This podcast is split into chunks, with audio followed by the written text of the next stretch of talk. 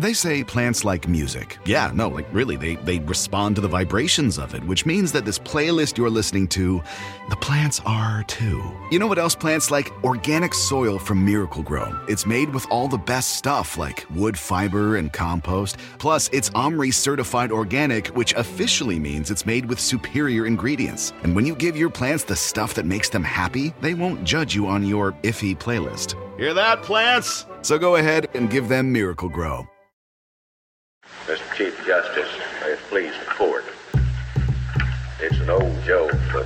When a man argues against two beautiful ladies like this, they're going to have the last word. She spoke, not elegantly, but with unmistakable clarity. She said, I ask no favor for my sex. All I ask of our brethren is that they take their feet off our necks.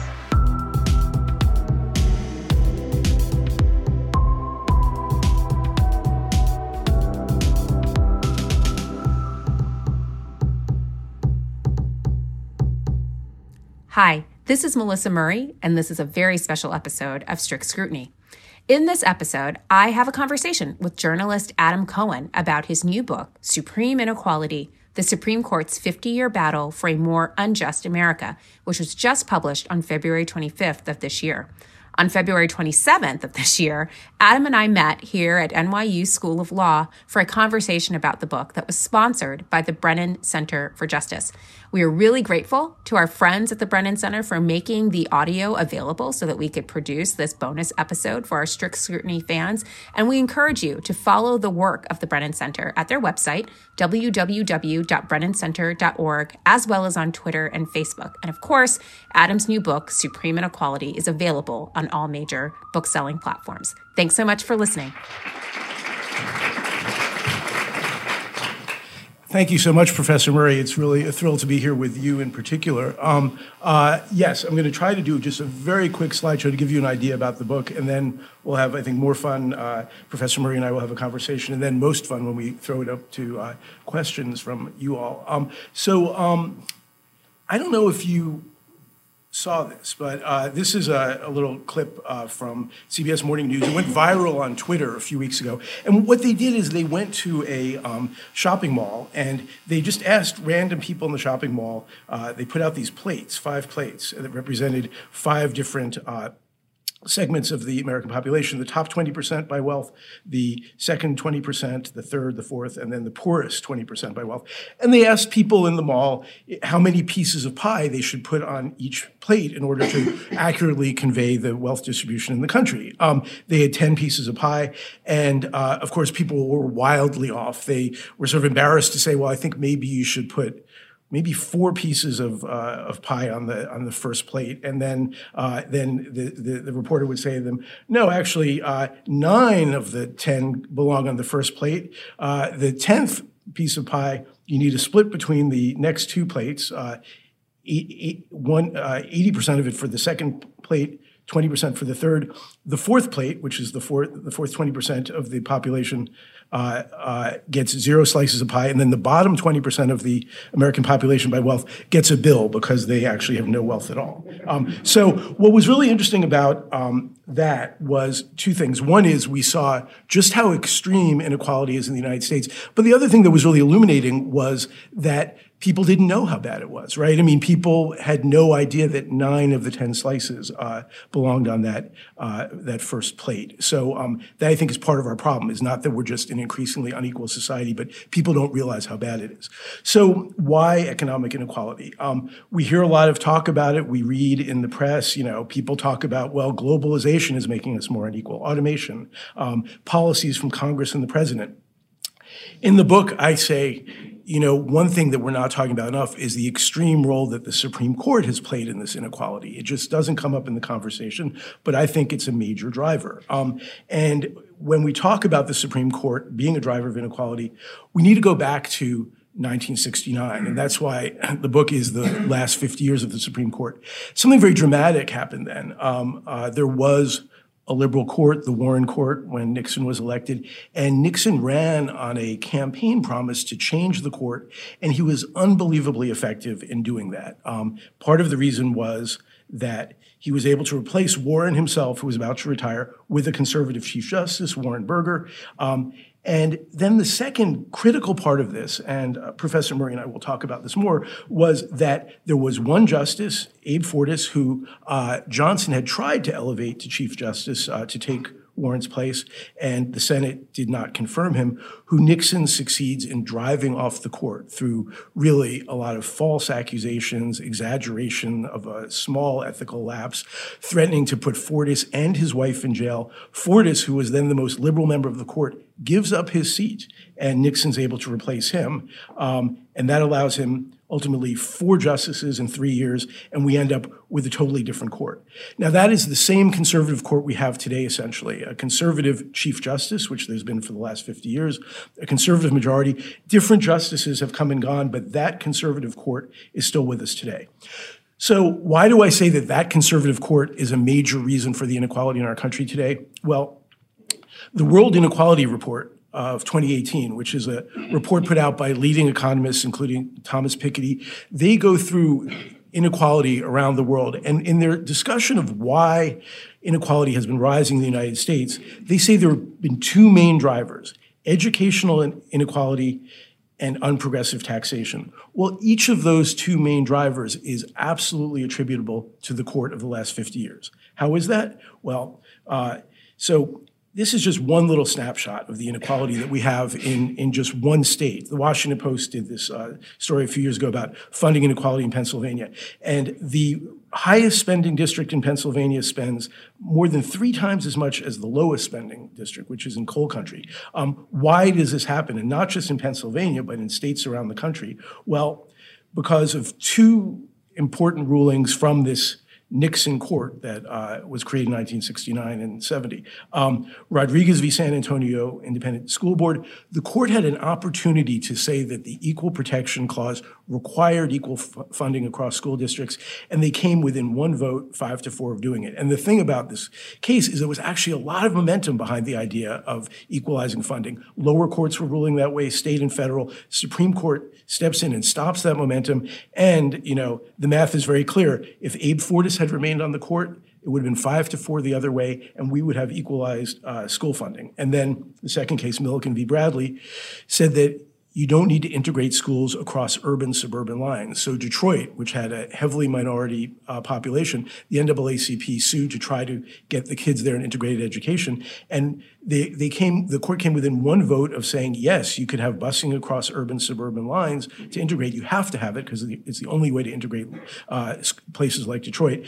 Um, but again, because Fortas was not on the court, uh, the conservatives had one more vote than the liberals, and uh, that also um, was rejected. So those two cases are the reason, a main reason, we have such educational inequality. Now, the taxes part of the inequality from the global uh, inequality report, um, you know, you've seen many charts like this. The, the tax rate on the rich is going down, right? It's been going down sharply. Why is that? Well, it's not because the American public doesn't want to tax um, uh, the rich more. In fact, the, the American public voters very much do want to raise taxes on the rich. Uh, polls show that all the time. The problem is that big contributors do not. And you may remember when the Trump tax bill was pending at the end of 2017, there were a number of stories like this one where uh, big campaign contributors were just flat out saying, unless you lower my taxes, um, I am going to stop contributing. And here's Lindsey Graham saying, we better lower the taxes on the rich because otherwise we're going to lose these contributions. And Graham said, we're going to lose Republican control of Congress. So big contributors drove this policy. Now, why is that the Supreme Court? Of course, because of the Supreme Court's campaign finance decisions, right? Um, there was a time when we thought possibly we could have real campaign finance laws. And after the Watergate scandal, Congress passed a very good law. Um, the Supreme Court struck it down in 1976, or struck down an important part of it, and came up with that, you know, that incredible formulation that money equals speech, which some people say is the original sin in uh, constitutional law today. So because of that, and as we know, there have been case after case where they've opened the floodgates further, leading eventually to Citizens United and corporations can spend. Because of that, the wealthy have more control than ever before over our politics. And one of the things they wanted was to not have progressive uh, taxation. So um, there are many other uh, areas where the court has also promoted uh, inequality. Um, I have a lot of them in my book, but you know the way they've ruled about unions and employment discrimination, corporate law, uh, criminal law rulings have led to mass incarceration. Um, and just to end uh, this, uh, I would say that it's really important to remember this is what happened, but it isn't what had to happen, right? This was a politically constructed court established by Nixon. He was able to steal one seat, Fortas's court, uh, seat, which uh, was a while ago now, but we all remember more recently when the Republicans stole another seat, right? Merrick Garland's seat. So it was, they were bookends. One theft of a seat created the conservative court. 50 years later, another theft of a seat uh, uh, from Merrick Garland maintained the conservative majority. So it could have all been very different. We might have had Rodriguez equalizing school funding. We might have had Milliken actually creating integrated education. And uh, in the book, I quote uh, Ed Sparer, who was uh, a now sadly not very well remembered uh, uh, professor and poverty lawyer, uh, who said um, after one big, big defeat for the poverty law movement, probably the biggest, Dandridge v. Williams, that it could have been a different America. And that's very much the point of my book, that if this had all been different, it could have been a different America. So that's a little intro to the book, but why don't we um, start talking? That was a great intro to the book, very comprehensive, A plus. Um, so here, this is where I start. You start with the Warren Court, and you take it as an article of faith that the Warren Court was a high watermark in the United States and certainly in the legal culture of the United States, a, a high watermark for progressivism. Have you perhaps overstated the case for the Warren Court? You might say overstated. You might say that I graded on a very easy curve, right? Um, so the thing is, um, as you mentioned, I had just finished writing this book, Buck versus Bell, about this 1927 case where the Supreme Court not only allowed this poor young woman, uh, Carrie Buck, to be sterilized, but really actively embraced the eugenics movement and said we need to, you know, stop the tides of imbeciles from overwhelming our country. Um, and when I was working on that book, I did go back, and it's amazing to see just how regularly the court was not only wrong, but horrible, right? I mean, Dred Scott sues and they say, you know, you don't have a right to sue as a black man for your freedom. And then Plessy sues and they say, you don't have a right to sit in integrated railroad cars. And uh, I had written, as you mentioned, a book about the New Deal. And, you know, FDR comes into Washington and the country is near collapse, 25% unemployment, you know, families just, you know, sitting in, in on the streets uh, surrounded by their furniture. They've been evicted. The, you know, the country is is in ruins. FDR comes up with a New Deal program. The Supreme Court begins striking down the New Deal. So I would say that after all of that, yes, the Warren Court didn't do some of the things we might have wanted, but it was such a breath of fresh air and it did a lot of good. I'm going to push back on this. Okay. Um, I think you were exactly right that the court has always been pro business. I mean, if you think about the Gilded Age court, um, the trust busting court, like they were not interested in antitrust legislation. They were actually actively invalidating it. The Warren court is kind of a dip, and what is framed on either side is a pro business court. But I want to push back on the kind of hagiographic portrayal of the Warren court as being perhaps more progressive than ever. So here are a couple of issues or cases decided by the Warren Court. So Hoyt versus Florida, 1961, which upheld a state law that allowed women to be exempt from jury service. And in upholding that law, the court says that women are needed for the life of the home and domesticity and don't need the additional burden of civic participation. Um, equally problematic is a case called Braunfeld versus Brown in 1961, where the court um, allows for blue laws to be upheld, even though they have a disparate impact on individuals who observe a Saturday and Sunday Sabbath. Um, and then in Lassiter versus Northampton County in 1959 case, it upholds the constitutionality of voter literacy tests, and that's only repealed through the congressional action of the Voting Rights Act. So, are we making too much of the Warren Court? They did lots of great things, but they don't actually spell out why Brown versus Board of Education is decided the way it does. It doesn't give us a very clear answer for why separate but equal is a problem. It does great things, but is it as progressive as we've given it credit for? Well, it's a great question. Part of my answer would be that for you know uh, Warren Court purists like uh, like me, there were really two Warren Courts, right? There's a different Warren Court in 1962, right? So Kennedy gets two two appointments in 1962. One of them White, who ends up being somewhat disappointing, but but Gold, Goldberg does shift the court over, right? So so there are people who say when you really want to talk about the essence of the Warren Court, you really want to talk about post sixty two cases. so now we're changing the time frame. Well, well, uh, um, I, have I've always I've, i actually say in the book I say in the book that that, that people do say that it's that post sixty two uh, mm-hmm. court that's more more important. But no, you're right, and you could point to you know the Terry decision, right? Yeah. I mean, they, you know, and that's very much the the late Warren Court. They really uphold the you know the idea of stop and frisk, right? Mm-hmm. So no, they're not ideal. And also, one thing I write about a lot is my frustration that in a lot of the cases, um, the first case I talk about in the book is um, uh, King versus Smith, where the court uh, strikes down the man in the house rule, and and Mr. Garbus, who's been referred to here, won that case nine to nothing before the Supreme Court, and it's amazing. And I cite his memoirs in the book, um, and that is an enormous victory. But you might say, as a critic, it was a very narrow ruling. It's a, right? it's a statutory, yeah, yeah, decision statutory, decision that could have been a constitutional decision. Absolutely, decision. and and a lot of their rulings about the poor, which I'm very excited about because as a former poverty lawyer when I was at the ACLU, we really weren't winning much of anything. So any victory is nice. Um, but yes, I was waiting for them to declare the poor as a suspect class and mm-hmm. to really get to work. I was also waiting for, though, um, and actually I almost started the book with this. Um, uh, Frank Michelman uh, mm-hmm. wrote a, a, very famous introduction to the Harvard Law Review uh, in 1969, where it's like so unfathomable now that this was part of the debate. But he argued in really a leading law Journal in a very prominent, the introduction to the Supreme Court issue, that there's a right to subsistence under the Constitution, quite possibly, that there might be an obligation of the government under the Constitution to to give you uh, welfare. Um, so that there were all those things they could have done. So you're right. If I were a tougher grader, I would give them yes, uh, some kind of a B, maybe. Uh, yeah, but um, but but in the great scheme of things, a B absolutely. is pretty good because the court's kind of been an F. Right, the court has been an F. But you're right. I, I like to think of them as an A only because um, I, as I look at everything else the court has done in its history, when you look at them striking down the man in the house rule, and even a case like Goldberg versus Kelly, just unfathomable now that the court said before any locality in the country is going to remove anyone from welfare, they have a right to a formal hearing under the due process clause. Yeah. I mean, people like us get very excited about that, right? That's a big, big deal. No, so you're right. Goldberg versus Kelly is a high watermark. Um, there are all of these other victories, and and they're elusive and ephemeral because they go away very quickly. And I just want to be clear: I really do love the book. I read the book a lot. Um, really enjoyed it. It's beautifully written. It's compulsively readable. Um, it's super depressing, but like that's cool.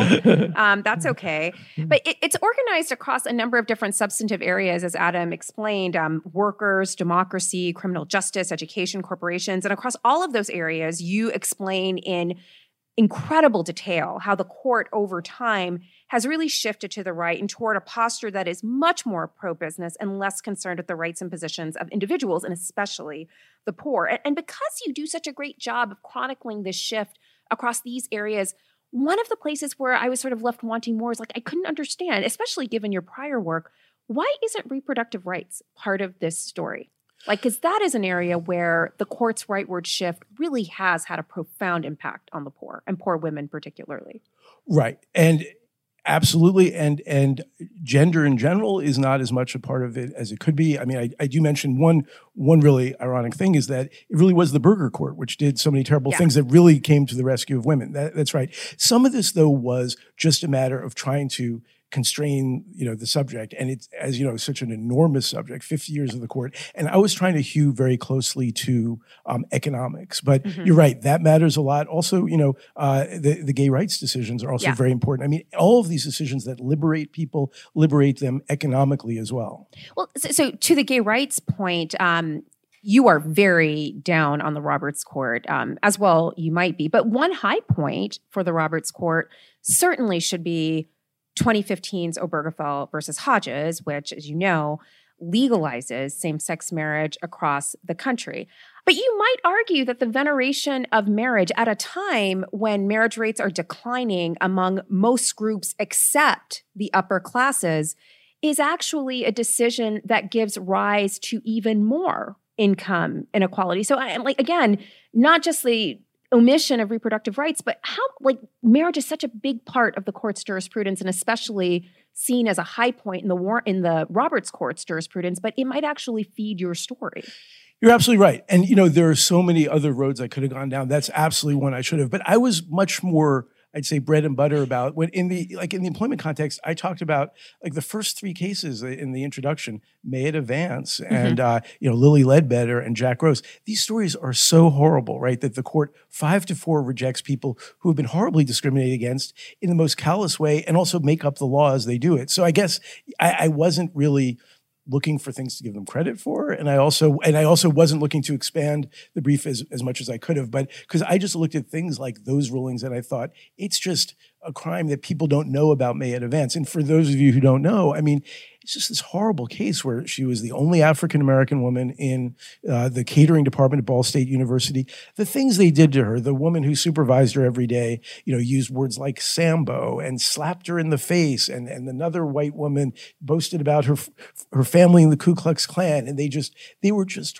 horrible to her. And uh, she's sues Ball State, and it gets up to the Supreme Court, and they say you know, that woman, the woman who slapped you and Sambo and all that, she's not really your supervisor because although she uh, supervises you on a day to day basis and tells you what you have to do, um, because she can't hire and fire, she's not a supervisor. And when you read that, you're just like, this is so horrific and that people don't know about it, you know? And poor Jack Gross also, who, you know, was absolutely a victim of age discrimination. Um, he got a jury award. It was, there was no question about any of it. And they just come along and they say, you know, you know, the standard we use in every, all those other forms of discrimination, like when you sue for uh, for sex discrimination or race discrimination, we're just going to raise the standard for age discrimination, even though the language is exactly the same. So, I mean, I did focus on some of the appalling things. I, I, just feel like I wanted to ring a bell and tell people, mm. do you realize what your court is doing? And no one's, you know, in the streets protesting.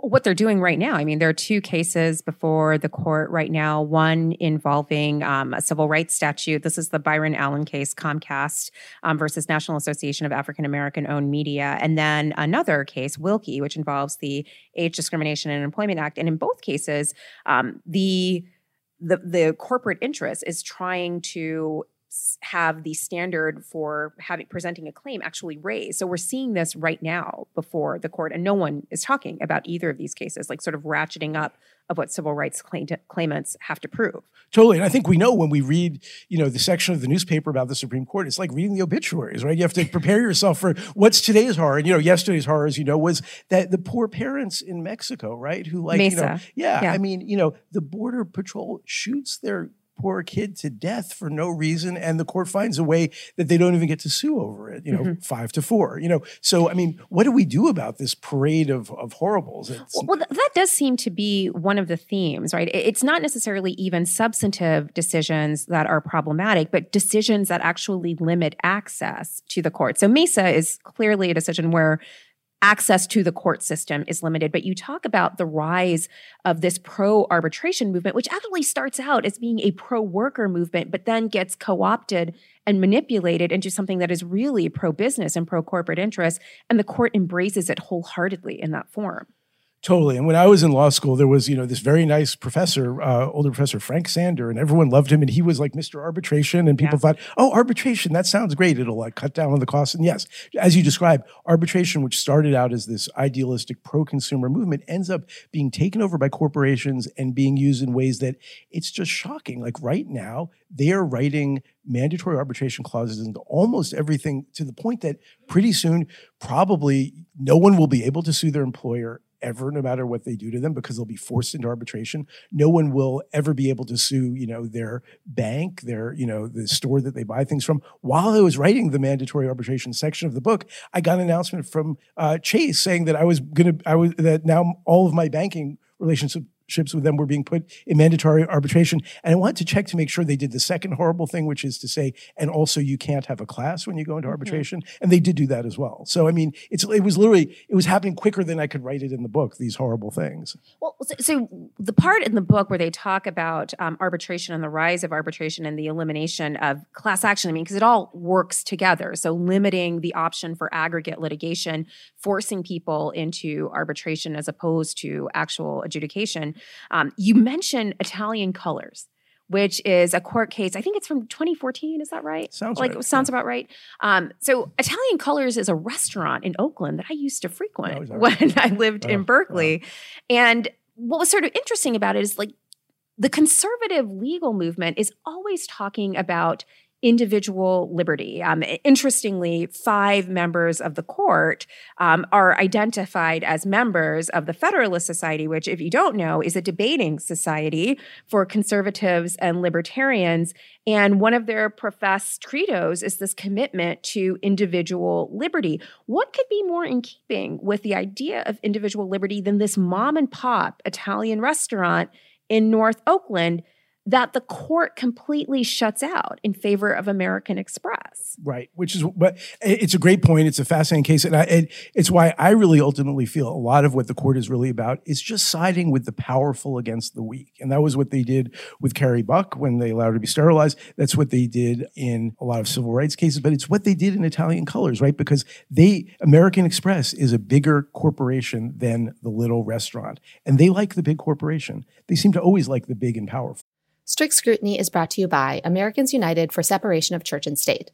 Oklahoma recently approved the nation's first religious public school. You heard that correctly, a religious public school. If you've paid attention to the Supreme Court over the past few years, you probably noticed a trend. The Supreme Court's ultra conservative faction gutted church state protections in order to funnel public money to private religious schools. Oklahoma is Christian nationalists' latest test case, a blueprint for other conservative states to follow. Americans United for Separation of Church and State saw the dangerous precedent a religious public school would create across the country and promptly filed a lawsuit to stop St. Isidore of Seville Catholic Virtual School in Oklahoma. This is the latest effort to blur the lines between church and state taking tax money and directing it to a religious school that will indoctrinate students into a faith with plans to discriminate against anyone who doesn't adhere goes against the founding principles of our country. Americans United will keep fighting for freedom without favor, equality without exception. Keep up with this issue at au.org. This is BVK for Ocean City Tourism, OCMD Streaming Audio. On March 11th, 2024, the title of the spot is STSA Leisure Summer this is a 30 second composite stereo streaming audio mix. Get away with friends to the laid back Maryland coast, where you can catch up while casting off, and hang 10 while hanging out, where a day on board is never boring, and full throttle is half the fun, where you can sink a putt, raise a glass, and there's always room for one more round. Ocean City, Maryland somewhere to smile about. Book your trip at OCOcean.com. Buying a Master Mechanics tool set usually means high prices, higher interest rates, and who knows how many years of monthly payments. But at Gear Wrench, we don't believe that your tools should take years and years to pay for. So check out Mega Mod Master Sets, the Master Mechanics tool sets that deliver pro quality tools, organized storage solutions, an easy to use lifetime warranty, and much, much more all for thousands less than you'd expect. So don't wait. Explore the sets and check availability now, only at gearwrench.com. The living room is where you make life's most beautiful memories. But your sofa shouldn't be the one remembering them. The new life resistant, high performance furniture collection from Ashley is designed to withstand all the spills, slip ups, and muddy paws that come with the best parts of life. Ashley high performance sofas and recliners are soft, on trend, and easy to clean. Shop the high performance furniture in store or online at ashley.com. Ashley, for the love of home. So let's talk about the inflection points in the book. So the book identifies a couple of real game changer moments for the court where the court could go either way and they invariably pick the terrible way. Right. So one such moment is the moment where Earl Warren recognizes he's going to leave the court and he goes to Johnson. Johnson tries to have Abe Fortas elevated to Chief Justice.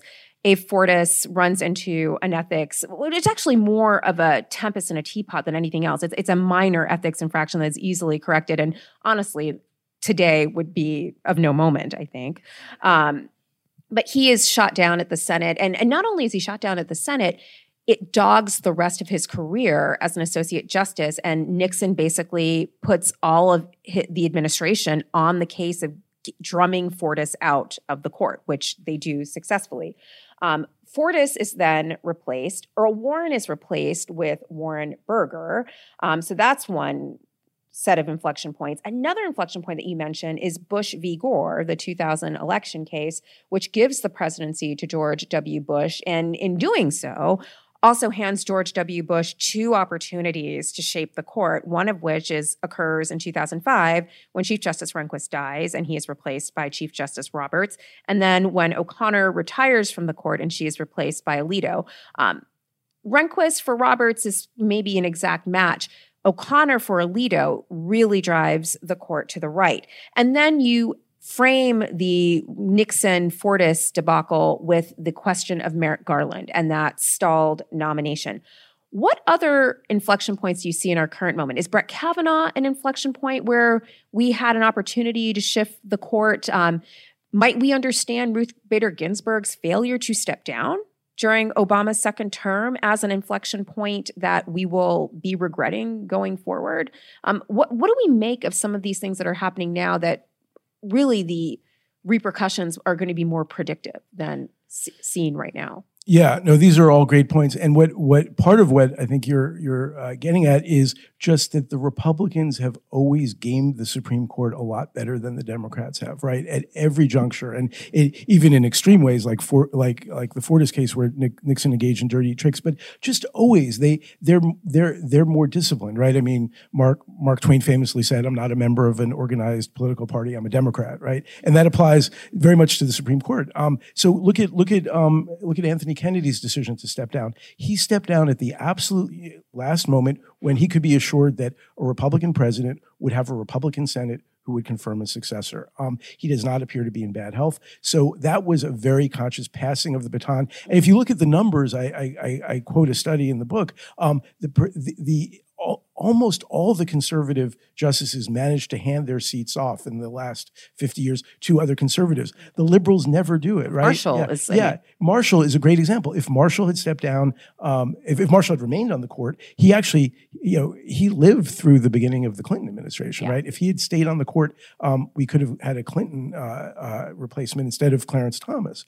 The, yeah, that's been a pattern. And yes, Ruth Bader Ginsburg, but also Steve Breyer, mm-hmm. they they could have stepped down at the end of the Obama administration and been replaced. So, um, you know, these things add up, and it, it and these are reasons why that five four majority has stayed in place. And you mentioned Bush versus Gore, and you know, people look at that case and they say, "Boy, the conservatives all voted for the person they wanted to be president. They wanted Bush because they're." Republicans themselves. That's true. Or but, they wanted to have a beer with him. That or they wanted to have a beer with him. That's quite possible. But the other thing they were voting for is they saved the conservative court, right? If if mm-hmm. Gore, if Gore had been elected in 2000, he would have immediately started appointing liberal justices. That conservative court would be over. So for people like O'Connor and Rehnquist, they loved the conservative court. That was their life, and they were voting to keep it by by putting Bush in office. Do you think they had an idea, or O'Connor especially? Do you think O'Connor had an idea of the court going so far to the right when it did? I mean, there are some suggestions that she was shocked, dismayed that someone like Alito took her seat as opposed to a woman who would be conservative but maybe more of a moderate.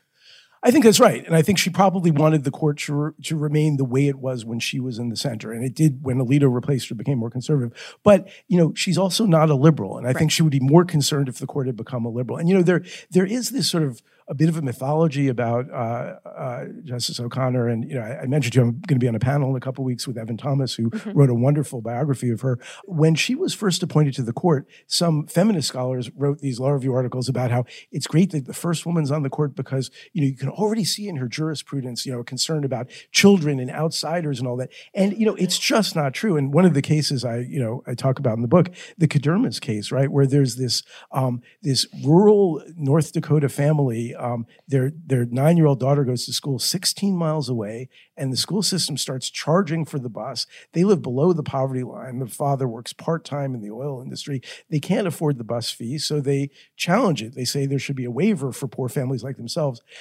the way in which O'Connor, who writes the majority opinion, five to four, dismisses the idea that little Sarita, nine year old Sarita, should have any right to get to school, public school for free, you know, th- that's part of who she is too, right? I mean, mm-hmm. she's not she's not so warm and fuzzy. She's more liberal than Alito. She probably didn't want him to be her replacement, but you know, she didn't want a Ginsburg to replace her either. Yeah. So, with that in mind, the Republicans have really played a long game in terms of the court. Uh, the Democrats have not been super organized on the court, and this election cycle shows no sign of improvement. What do you make of some of these proposals, which honestly have been tagged as really far left about changing the composition of the court, adding additional justices, imposing term limits, even changing the composition of the Senate to allow for DC to have two senators, Puerto Rico to have two senators, so that you might be able to change the nature of judicial appointments. Um, so, lots of different ways to sort of deal with the question of the court. What do you think of them, and what do you think of them being tagged as really leftist or far left? Yeah, I mean, there are a lot of them. You know, my general reaction is that I'm not so interested in them in large part because I don't think they're going to happen. You know, so a lot of them require a constitutional amendment. Some of them don't. We could expand the size of the court by mm-hmm. legislation, but it's just not going to happen, right? I, I just it happened in the 1930s. This is how Franklin Roosevelt got the New Deal. Well, he threatened. He right. He th- he threatened to pack the court, but it was very controversial, and people hated him for doing. It. Yes, it, it and, can, and, now they love him. they do. They do. It can occasionally work, but I guess where I was going to with this is, I if we had an FDR in office right now, maybe he could do that kind of thing. We don't we we don't have a president uh, uh, in office. We have just gonna uh, let yeah, that go. Yeah, yeah, we're gonna let that go. so, but go. but um um but but I guess what I'm saying is I think it's a distraction. I think the main thing is the Democrats need to win the White House. That that is how the court will change. I, I don't think we're going to get these you know Deus ex machina, some amazing new way we're going to organize the court. You know, think tanks are working on these proposals. Is it more important to win the presidency than it is to win the Senate if you care about the court? Well, you need to win both, right? But that's why, I mean, as you mentioned. These are the Democrats. So if yeah. you had to pick one, what would you pick? Uh, uh, uh, Which is more important if you care about the court, winning the presidency or winning back the Senate? Well, I mean, they're both very important. You know, I mean, uh, you can only have one. Yeah, yeah. Um, I like having a president. Really? Yeah, I do. So I would have I thought you would have said, given the concern about the court, that the Senate would be more important because if you could win back the Senate, you could force the president to put up more moderate nominees for all of the federal court positions, not just the Supreme Court. Until Joe Manchin tells you how hard it is to get elected in West Virginia as a Democrat and he votes with Mitch McConnell. You know, I just, um, I, I guess I don't believe the Democrats in the Senate would be that disciplined. Mm-hmm. I, I, think being having the power of appointment is really, really important. But, okay. Uh, yeah, but, but, you know, they're obviously both important. And, you know, but what the Democrats should be doing now is talk about all this stuff. As you say, it doesn't come up in the debates, which is bad, but they can raise it on their own and it should be part of the presidential uh, candidates' stump speeches. It should mm-hmm. be raised in every Senate election. I mean, this matters to people. And one of the things I was trying to do in the book was to show, you know, this is not some ethereal thing about what would you like the law to be like. When you look at the inequality in our country and the fact that the middle class is hollowing out. When we read these articles about how 40% of the country couldn't come up with $400 in an emergency, a lot of this is because of the Supreme Court. And we need to relate this to people as, you know, the court is about, you know, your paycheck. It's about, you know, it's as important to your household budget as affordable care is, you know, the Affordable Care Act. The court as a kitchen yeah, table court, issue. Yeah, it's a kitchen table issue, right? And we're not we're not hearing anyone talk about that, and they should be. So is part of that just because the court is almost shrouded from the public in this kind of veil of mystery? Um, if you're not a lawyer, very few people actually could tell you who is on the court, the number of people on the court are, what the courts do, not just the Supreme Court, but all of the lower federal courts. I mean, is, that part of the gap in making the case to the public? Like, like, most people don't know what the court is doing. I think that's right. And, you know, one exception to this was uh, we mentioned Lilly Ledbetter, who, you know, her story was horrible, right? She was mm-hmm. uh, a manager at the Goodyear Tire and Rubber in Gadsden, Alabama. She found out when someone left her a note that she was being paid much less than the men who were hired after her. She sues and then loses, of course, in this court because they say you you had to sue within 180 days of when they first started underpaying you, and she had no way of knowing she was being underpaid. So terrible, terrible case. But what was different there is Lilly Ledbetter is an amazing woman who went out there and spoke publicly and became the face of this issue. And lo and behold, the first law that President Obama signed when he became president was the Lilly Ledbetter Fair Pay Act. But part of the reason for that is this amazing woman who said, You did this to me. I'm going to make sure everyone knows what you did to me. And we need more of that. We need faces on these stories. We need people to hear about, you know, Maetta Vance, when I was putting together the slideshow, I actually looked for a photograph of Can't her. There's no photo. And I, I called the lawyer who represented her and he said, you know, she, she, you know, didn't want, did not want to be the face of this story, but also she really felt beaten down, first by Ball State,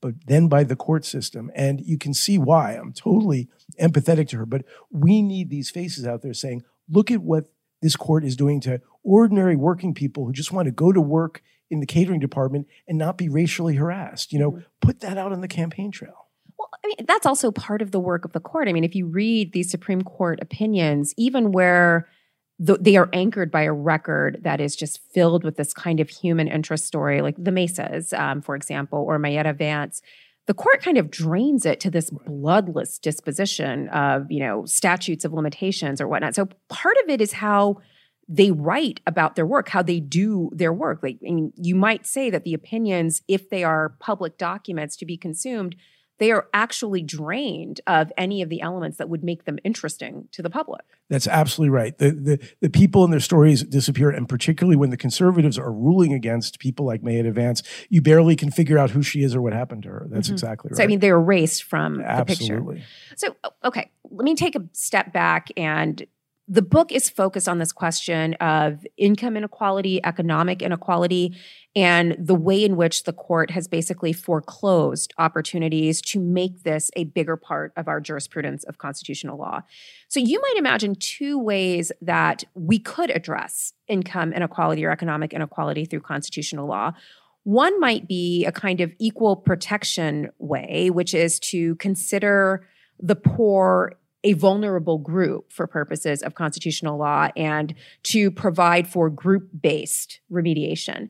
Another way might be, again, through constitutional law, kind of rights based or fundamental rights based, to think of this along the lines of substantive due process and that there is a certain right to a bare level of subsistence, the kind of thing that Frank Michelman was talking about in his Harvard foreword.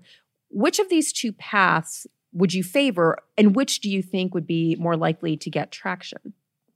It's a great question. And you know, when I started writing the book, the original introduction I wrote was uh, it, it began with a, uh, a lengthy discussion of the Frank Michelman uh, review article, which I really admire a, a lot, and I, I knew him uh, when when I was in law school. And then contrasting that with uh, around the same time, Powell writes the Powell mem- memo, this famous memo that Lewis Powell wrote right before he's appointed to the court, where he writes it for the Chamber of Commerce and says, you know, hey, business community, we need to co- come up with a plan to take over the court and make it rule for us. And so it was going to ju- juxtapose these, these two different memos or law review articles written at the same time and say, you know, Powell won. Um, I guess the reason I ended up moving away from that is ultimately although I see a lot of beauty in what Frank Michelman was saying, I don't ultimately think it was a pragmatic approach. And I ended up, as I was working on the book, uh, being more attracted to the idea that the Warren Court should have uh, granted poor people status as a suspect class and got, went about it that way. I don't think America is ready for a constitutional right to subsistence. And I think that if I had focused on that too much, it might not have been persuasive. Right, so, so, okay, so I'm with you. So maybe not a right to subsistence. Um, how would we draw the parameters of a suspect class that is based on indigence or poverty? Yeah, it's very tricky. Um, and, you know, one reason they say that it was beginning to be thought about in the 60s is really poor people weren't even thought of as a group until the 60s. It was Mhm. really during the 60s that we began to even think of poor people as a class. But yeah, it's always going to be fuzzy around the edges. And a lot of this comes up with setting the poverty line, right? What is the poverty line? Who is poor? So there's, um, there, there, that's, you know, not an easily answered question. Then the other part of it, though, that's difficult is how do you say that a law unconstitutionally burdens the poor? Because almost every law burdens the poor, right? I mean, you know, oh, you're charging a dollar to get on the bus. Well, that burdens the poor more than you know than the rich, or you know, uh, you're you're going to have a fee to get into a national park. So both parts of that question become very difficult. Who is poor, and what is uh, so much of a burden that you're going to say it's unconstitutional. I don't have neat answers to it, but what I would have liked would be for the court to go down that road and do it the way the court does it, case by case, and say this law goes too far. Um, you know, one thing I think um, uh, tomorrow, as I mentioned to you, I'm going to be uh, uh, speaking somewhat like this with oh, on Saturday actually with with Peter Edelman, who is a hero in the poverty rights movement and actually was one of the Clinton administration officials who resigned in protest of Clinton signing the 1996 The worst law. thing Bill Clinton yeah. has ever done. There you go. So um, Edelman writes uh, wrote a law review article, which I talk about in the book, where he says, well, one of the things we could have done if we'd recognized the poor as a suspect class was go after the inequality in welfare laws, right? Like right now, if you're in California and New York, your welfare is really not sufficient. It's certainly not munificent. But if you're in Arkansas or Wyoming, it's just terrible. And very few people in Wyoming get welfare at all. Well, this is a federal program. Isn't that a violation of equal protection that people in some states are at least getting some welfare and people in other states are not? So there are ways we could have used this mm-hmm. suspect class that we, you know, we don't know exactly how it would have played out, but it would have made things a lot better. Yeah. Um, so let me just sort of bring it back to the present day court. Um, one of the cases on the table this term is the Affordable Care Act. Again, some more. Um, this is a law, I think, that is really aimed at addressing the question of income inequality, especially as it concerns the provision of healthcare services, which is one of the major drivers of bankruptcy, of consumer bankruptcy, and indigence in the United States. What do you expect the court to do in this particular case? Um, is this going to be a moment where the Chief Justice swoops in in his tights and cape and saves the Affordable Care Act once again, or is this the moment where you have full a full five and you can f- robustly strike this down?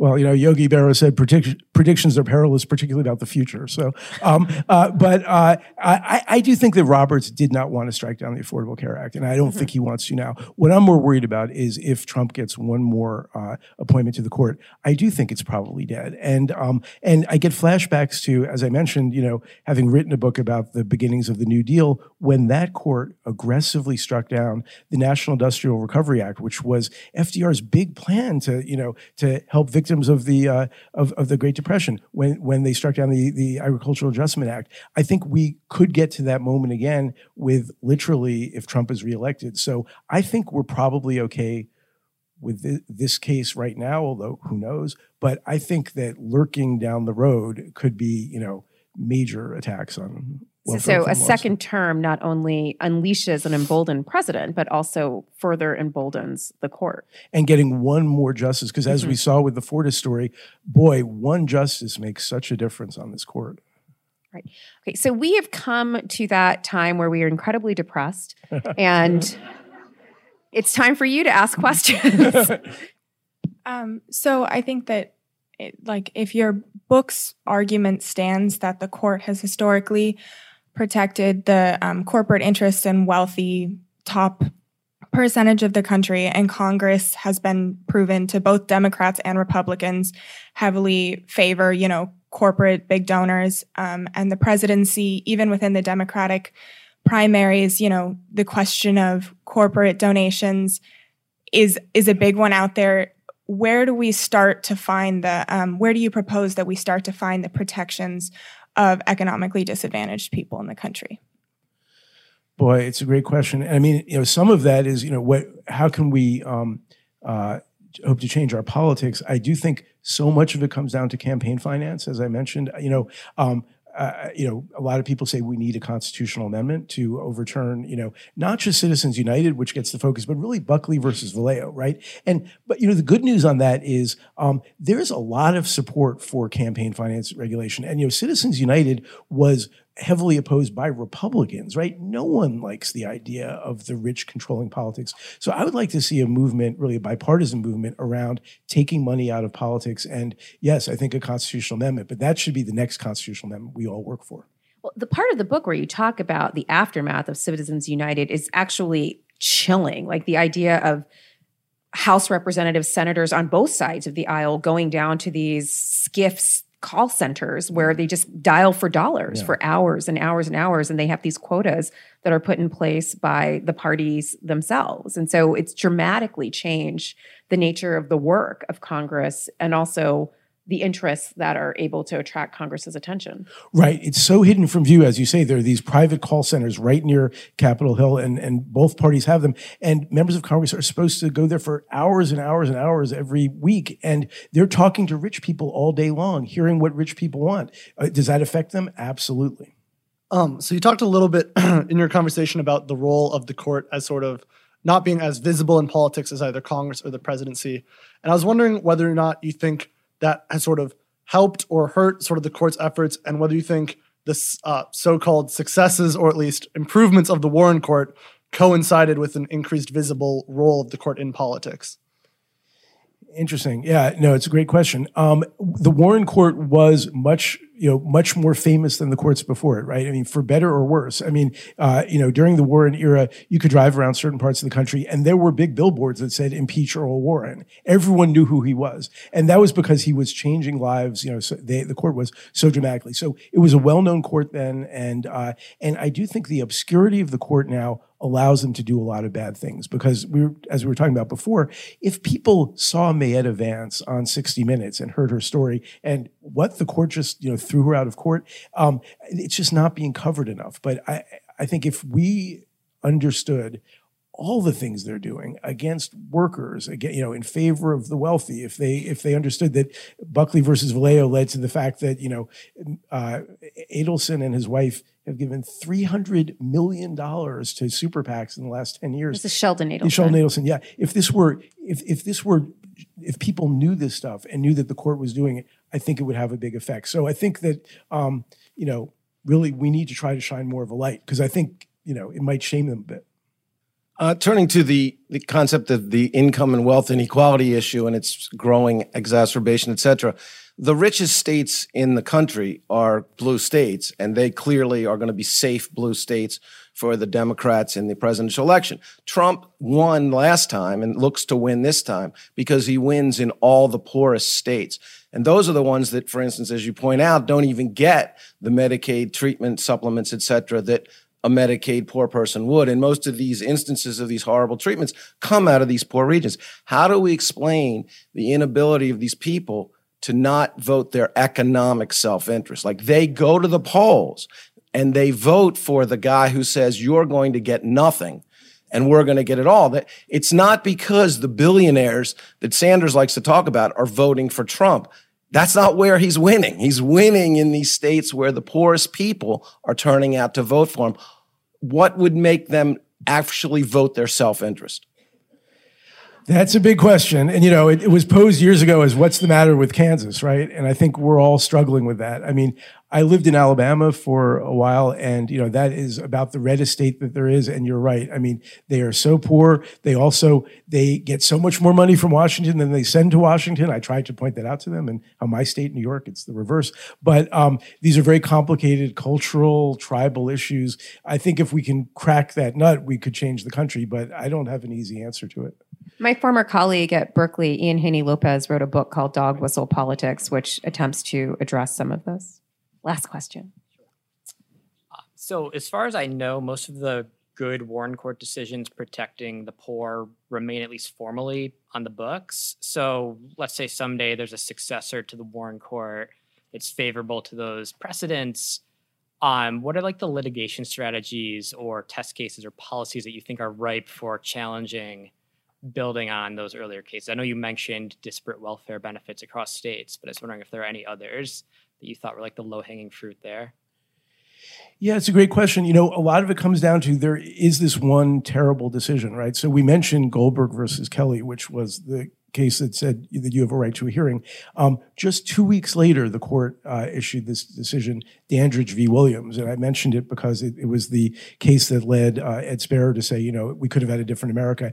That was a case where the court not only upheld a terrible uh, family cap in Maryland that said basically larger families uh, after a certain point would get is uh, no more in, in welfare than smaller families, but the language they used, they basically said, you know, welfare is one of these things that this the court just can't get involved in. It's up to government and policy people. It- you know, we're washing our hands of it. Dandridge needs to be overturned, right? Because that was such a firm closing of the door on welfare.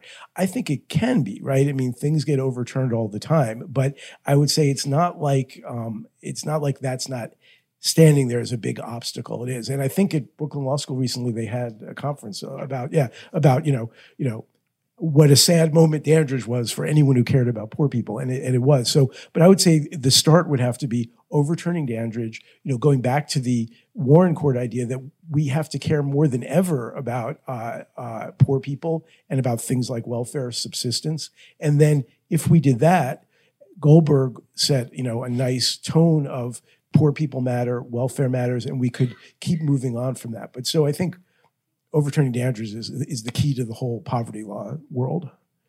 All right. On that note, um, we will conclude the evening. Thank you so much for our colleagues at NYU Law, and especially the NYU student chapter of the American Constitution Society for partnering with us. Thank you so much for this evening, Adam. We wish you great success with your book.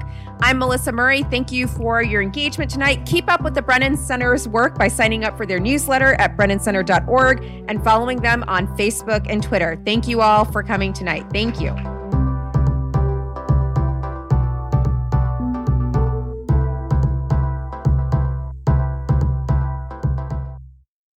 Buying a Master Mechanics tool set usually means high prices, higher interest rates, and who knows how many years of monthly payments.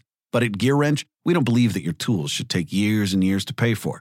So check out Mega Mod Master Sets, the Master Mechanics tool sets that deliver pro quality tools, organized storage solutions, an easy to use lifetime warranty, and much, much more.